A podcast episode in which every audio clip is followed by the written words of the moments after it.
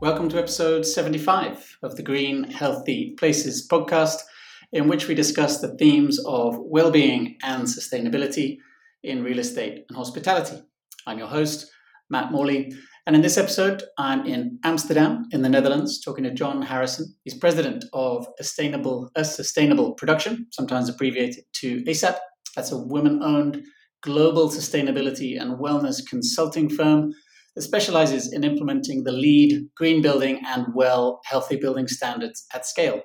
He's also a strategic advisor for BEE Corporation out of Hong Kong, another big LEED certification company, that one specialized in the retail sector.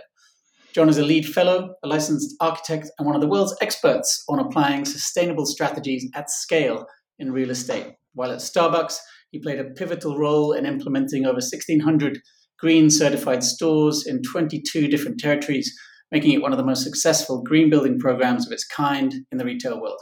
He also spent 13 years at Mithun in Seattle, one of the leading sustainable design practices in the US, and a practice to have on your radar if you're even remotely interested in green building architecture.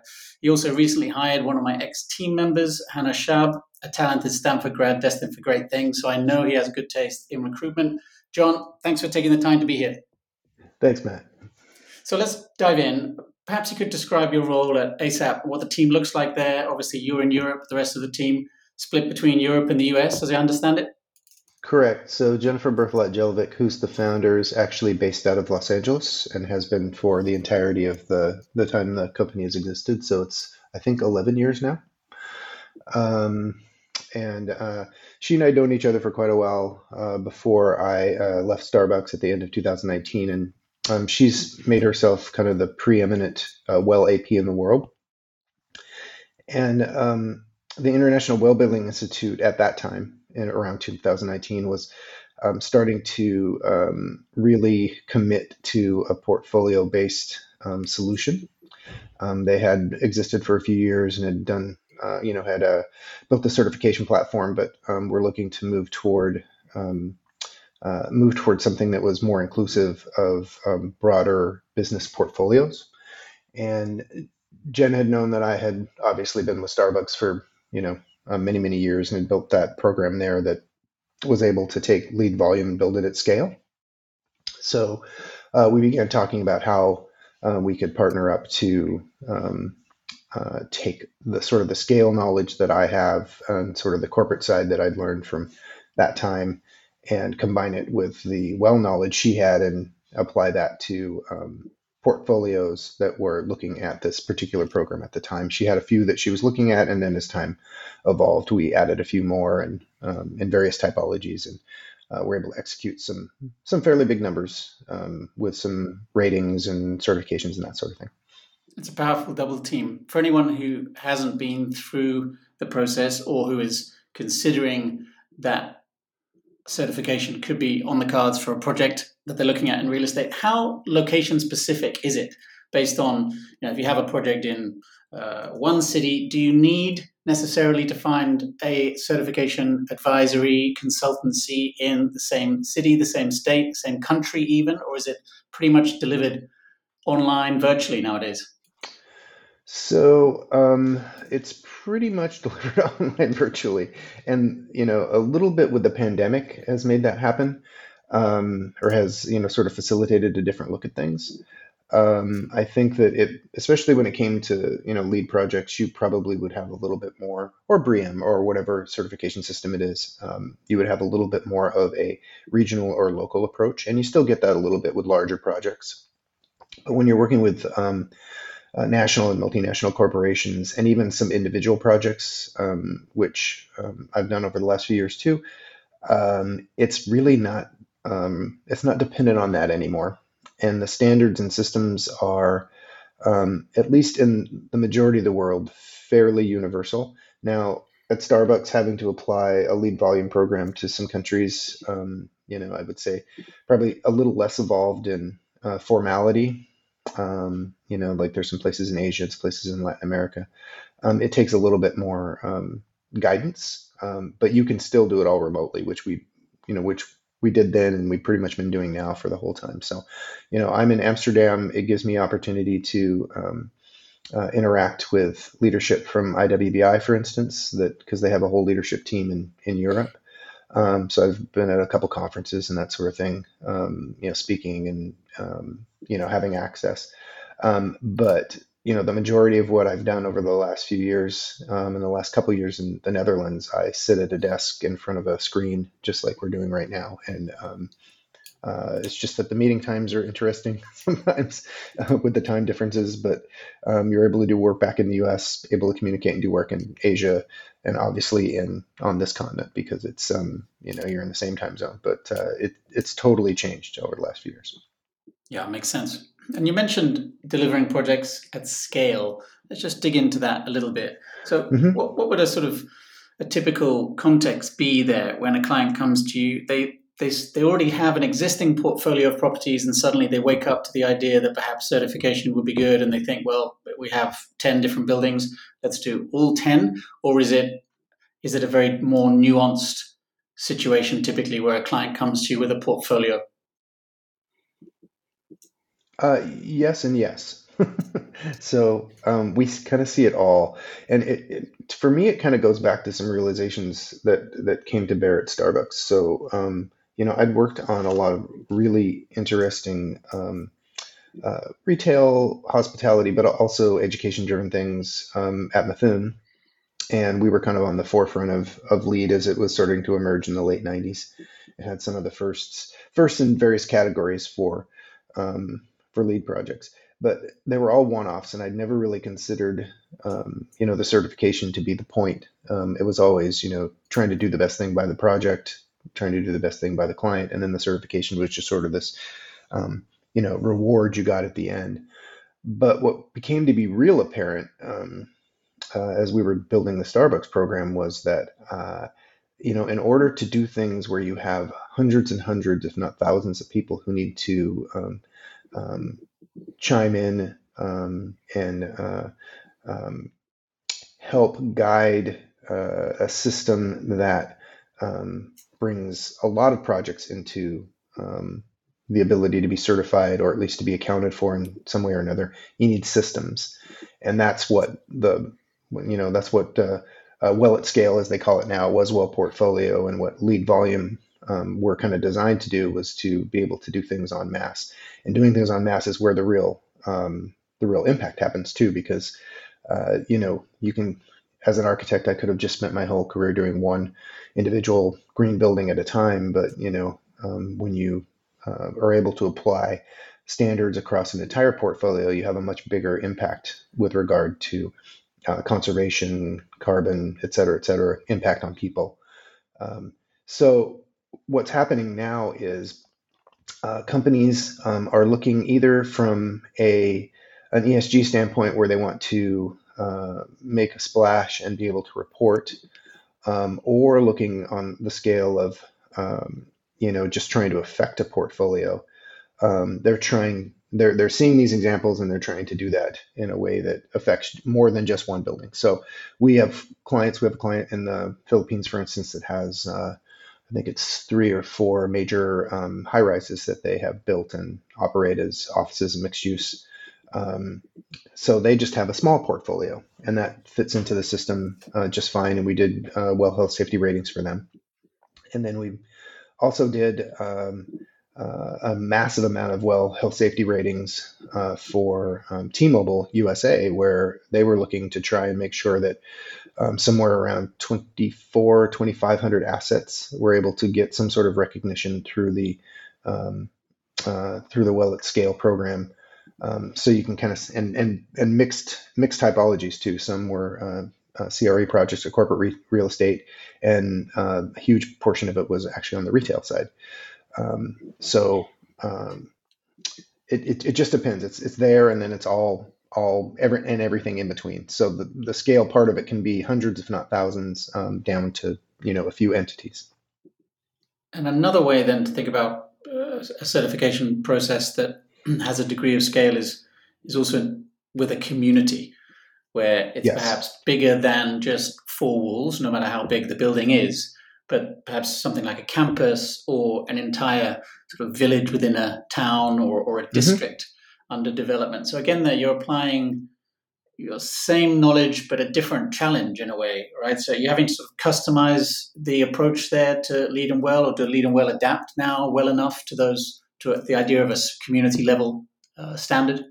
Yeah, it's both. Um, they both have, um, especially on the LEED side, they have community level and um, you know kind of city level scale that you can apply.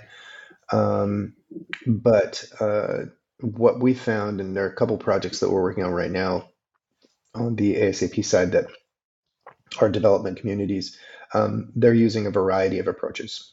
So um, they might be using a particular like RELi or something for um, uh, you know um, resiliency. Um, they may be using uh, um, well more um, geared toward uh, residential um, for you know some of that part of the project, or in one case they might be using um, LEED's platform for residential. So you can kind of do it in combination, and I think that's the the biggest thing though is that um, when you start talking to someone who has this project or another kind of project, is that they're um, you know the mind share in the late 90s when we first started doing LEED was um, you know in my architectural career that was it pretty much. Um, you know and BREEAM was emerging at some point and there were other like CASBEE in japan there were other programs kind of emerging but there wasn't a lot of variety. And there they didn't you know they were kind of uh, almost exclusively focused on um, conservation and waste diversion pretty much. There wasn't a lot of depth beyond that but now there's so many different systems that can be applied. Um, and you can also apply them in a custom fashion where you pick pieces of one and pick pieces of the other that you want to apply. So um, I know it's a, a long-winded explanation, but it's it's it's uh, it can be it can be both. There are constructs where you can fit an entire community um, of of some sort of scale into a into a rating system, or um, with a community or any other kind of um, scale project, you can use um, a variety of different inputs from different rating systems to uh, uh, um, to get the client where they want to get to. And have you sensed that LEED is responding to evolving market dynamics, or has it, in a sense, led from the front? I mean, what one can't help but notice the recent arrival or relatively recent arrival and, and sort of massive upsurge in interest in well and then mm-hmm. LEED slowly sort of nudging closer to or picking up a few more of the sort of healthy and wellness terminology along the way. It's sort of mm-hmm. been through later iterations. How do you see that around a standard that is fixed versus a standard that's in evolution? Is it is it more the latter and it's having to adapt constantly and, and reiterate? It um, so I guess the honest answer is that it didn't really um, it didn't really reinvent itself for a while. So uh, LEED was the standard the categories haven't changed that much over the course of the last couple decades. Um, but they were starting to employ some of the terminology and some of the strategies that you were seeing coming from well and other rating systems that were a little more human focused. And it goes back to the bigger picture issue right now. I mean, if, if, if when a when you talk to clients or people within inside the industry about what the trends are, the trends really are about carbon and about health. I mean, those are the the, the two primary themes. So what's happening with LEED right now is um, they've had a change in leadership in the last few years and they've tried to kind of rethink their approach. So they're actually um, uh, this last Greenbuild uh, in uh, in Washington D.C. They announced a little bit more detail about LEED version five, which is definitely going to have more focus on the carbon issue, which goes to it goes to energy use, but it also goes to other accessory kind of uses like water and other things. Um, but then also more focus on um, human experience and health and that sort of thing. So um, I think the it's, it's, a dual answer. It's like for a while I think they were a little bit static, but now they're realizing that things are changing and they need to have a, a more dynamic approach to um, uh, to their offering.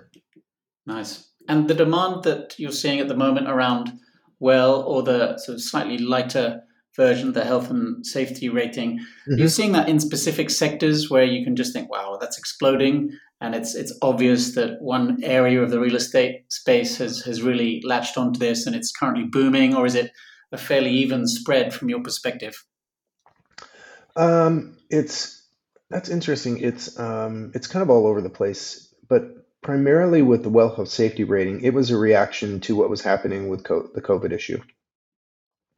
Um, it hasn't totally, you know, um, uh, gone aside because you know COVID is less in our minds than it was before. But um, the primary um, the primary motivation for clients was we need to get um, our employees back in the office and we need to get our customers back in our spaces. So T-Mobile will be a good example of that. They have uh, commercial real estate properties at our offices, and they have some call centers, and you know, um, um, so basically office-driven sort of sort of properties. But they also had, uh, I think we had somewhere around 2,300 and something um, company-owned retail facilities, and what they wanted to do was give some assurance to the actual people who actually use those spaces that they had made an effort to um, make sure that they would be a little bit more safe than they would be had they had they not you know paid attention to things.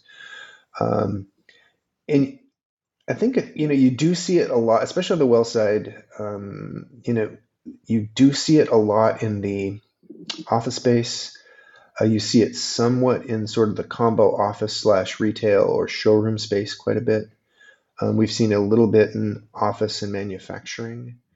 So anywhere where you have like a density of folks, a density of people, that's the kind of desire they're going to have for either the health safety rating and or looking at well at scale um, and certifications. It's interesting because well is obviously a fairly high barrier to entry in most cases around um, you know a smaller property developer might look at it and mm-hmm. think it's just a bit too onerous and so with smaller scale projects i notice a lot of people creating their own sort of bespoke versions or, or you know, just applying certain elements that are most relevant to them, all the way down to sort of single family homes. And you've got a whole network of consultants, some of whom we've had on the on the podcast in the past, who are just applying many of the same principles, not all of them, but many of them from the well standard, but at a more sort of personal one to one scale. So then that sort of raises the question around residential. If, it, if it's, you know, it mm-hmm. is there, but perhaps not as big as in some other sectors. Do you think there's a reason behind that? because health would be the most personal of all questions, or arguably even more personal than for most people than decarbonisation in terms of value drivers and why you would buy a, a residence in one building versus another. Yeah, exactly. I think long term, yes, and um, what, as it related to COVID and the health safety rating, it was more about um, kind of uh, you know protecting us from each other um, protecting us from um, you know sort of the realities of the situation of a you know an airborne disease um, which kind of lent itself a little bit more toward um, spaces that were shared like offices and retail. Um, but we are seeing a lot more interest in on the residential side. Um, we've done a little bit of multifamily. We've definitely done some mixed use where you have uh, apartments you know in um, mid-rise or high rises with um, you know like a retail platform below. And there's an attraction uh, for um, well obviously an attraction for renting um, knowing that the space has met a certain metric. So you're seeing it emerging more and then a couple of, of projects that we have um, uh, right now that are uh, more kind of resort driven health driven um, those are you know kind of mostly residential based so you're starting to see it, but then you will also see that um, you know, you know, anyone can go on IWBI's website and look at the standards. You know, anybody can access the LEED standards. You know, information is flowing um, easily, and you can take a look at it, and you can customize whatever you want to kind of do some some basic things for um, whatever you're building. So I think, um, as you were kind of bringing up, that's that's another thing that people are doing is they're really looking at um, uh, uh, you know customize approaches. So it's it wouldn't necessarily be necessary for you to to do a certification or a rating or get an endorsement. However, if you um, are a company that is um, uh, that is reliant on certain kinds of funding, um, and there's different constructs for that. There's a European taxonomy. There's um, you know kind of the the private side of it that's happening in the U.S. and might get a little bit more um, government uh, kind of influence over time, um, you want to be able to report on things. So um, that's where kind of some of these organizations um, are able to provide a um, a legitimacy, like a third party legitimacy and verification that will um, help you kind of um, get your ESG numbers up, so to speak, so that you can get preferred financing, so that you can meet metrics that the public pays attention to, that sort of thing. Yeah, that, that strikes me as fundamental the idea of pressure from above of investment groups who need to align with ESG principles and therefore start applying, or in a sense, like passing the buck down in the in the chain to the developer level, which is great because that's exactly what we need. Sort of you know, pressure from the money uh, is a is a good reason to do it. So then, within the context of ASAP, so then a customized approach, the type of project that you might take on that perhaps doesn't quite fit into one or the other of the major standards, but you would still take on as a project and apply how does it work? You sort of mix between the two, or you create something specific? Is it sometimes about going further than the standards can take you, or is it just a, a sort of mix and match approach in some instances with your clients? Yeah, yes, all of that. Um, I think you know right now we have a couple clients where we're doing a mix between um, well standards, uh, LEED standards, um, certain resiliency standards, um, and in some cases it's going to uh, the point where we're doing a um, you know a certification construct from one or more of those entities. Um, and in some cases we're just pulling in pieces and parts of the construct into the, the system so that it supports um, certain aspects that want to be supported. Um, you know for instance we're, we're doing a, uh, a community in florida that you know has a um, has some exposure be, based on um, uh, based on weather events you know so it's like um, the theme of the the theme of the development is really that they want to um, everything to be sort of based on the concept of wellness. But you couldn't just ignore the fact that you know um, when you have something that's fairly close to the shoreline and has been um, pelted by hurricanes that you know you need, also need to think about the resilience issue. So you you bring in those construct as well as as it makes sense for them. Um, you know, it's it's it's it's harder to explain. Um, it's a little more complex, um, and it's the challenge there is you know being able to sort of pull all these different influences and standards in and kind of create something that that works cohesively. Um, but it does make sense to the client ultimately because you know they're trying to get at several different different goals. Otherwise, you could just do one or the other, um, and you know you kind of have your your your thing to hang on the wall um, your plaque to hang on the wall. But um, but in some of these cases, it's it's um, a little more important to um, kind of make sure you have all your bases covered. Not something to be undertaken lightly. Clearly, mixing or, or, combining pieces of the 2 mm-hmm. I think it requires mastery of of your subject, and in this case, of both well and and LEED. If you're going to start mixing and matching, and I think it's it's a reflection of of the resources and the the team that you, you all built there that you're able to do that successfully. Are there any specific projects that you're currently involved in that are keeping uh, making you sort of optimistic for the year ahead? You mentioned something before we started work, uh, so before we started recording, of a project in um, a ski resort as well. I'd be interested to understand how you apply some of this knowledge to a, a ski in and ski out resort. Yeah, so it's a uh, it's uh, near um, it's in Utah and I don't know if you've ever skied Utah, but it's the best snow in the world as far as, I, as, far as I've experienced. It's pretty amazing.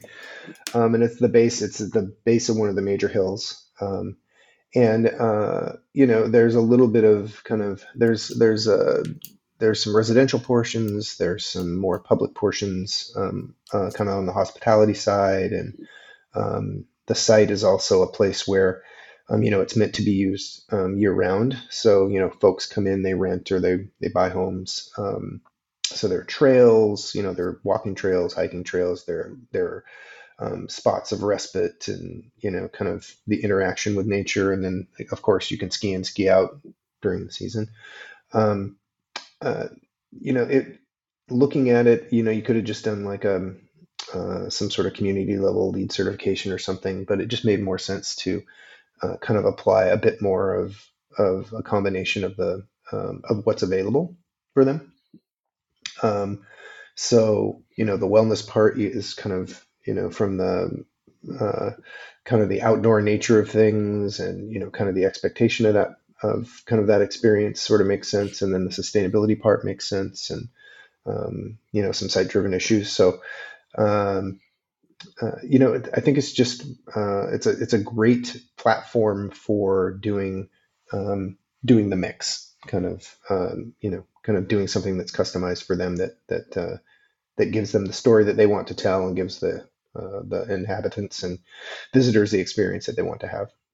Yeah, I think that's a good example of how it's not always about the plaque on the front door, as you say. It's also about adding value to the to the residential or visitor experience in the end, and finding those those the sweet spot in terms of how you can add value, um, not just to an investor group behind the scenes, but also to your end consumer, right? And, and sort of tapping into that desire for wellness features or some sense of a sort of you know third party backed um, yeah strategy behind suggesting that this is a place where you can be healthy right? It's like well uh, how do you prove that? What's behind it? Where do the ideas come yeah. from? And i think you're adding a bit of structure to that pitch right?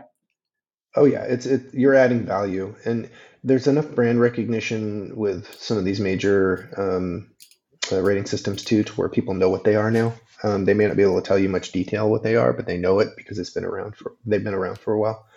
Um, so people get it, they understand, and that's part of it too. The, there's a brand proposition, and that brand proposition also extends. You know, um, I think uh, with a lot of the retail work that I do, um, that is a huge part of it, and it was a huge part of it at Starbucks, um, and not just for um, consumers or customers, but also for the employees. So the basic reality we found at Starbucks, for instance, was you know doing some kind of uh, surveying of the of the of the flock, so to speak, is that um, us doing the LEED program was probably more important to our employees than it was to um, the customers, because the customers just sort of assume we were doing the right thing, but the employees are all, for the most part, um, between you know 16 and 23 or 24, um, and they have a, a, different expectation than those of us who have um, gray hair.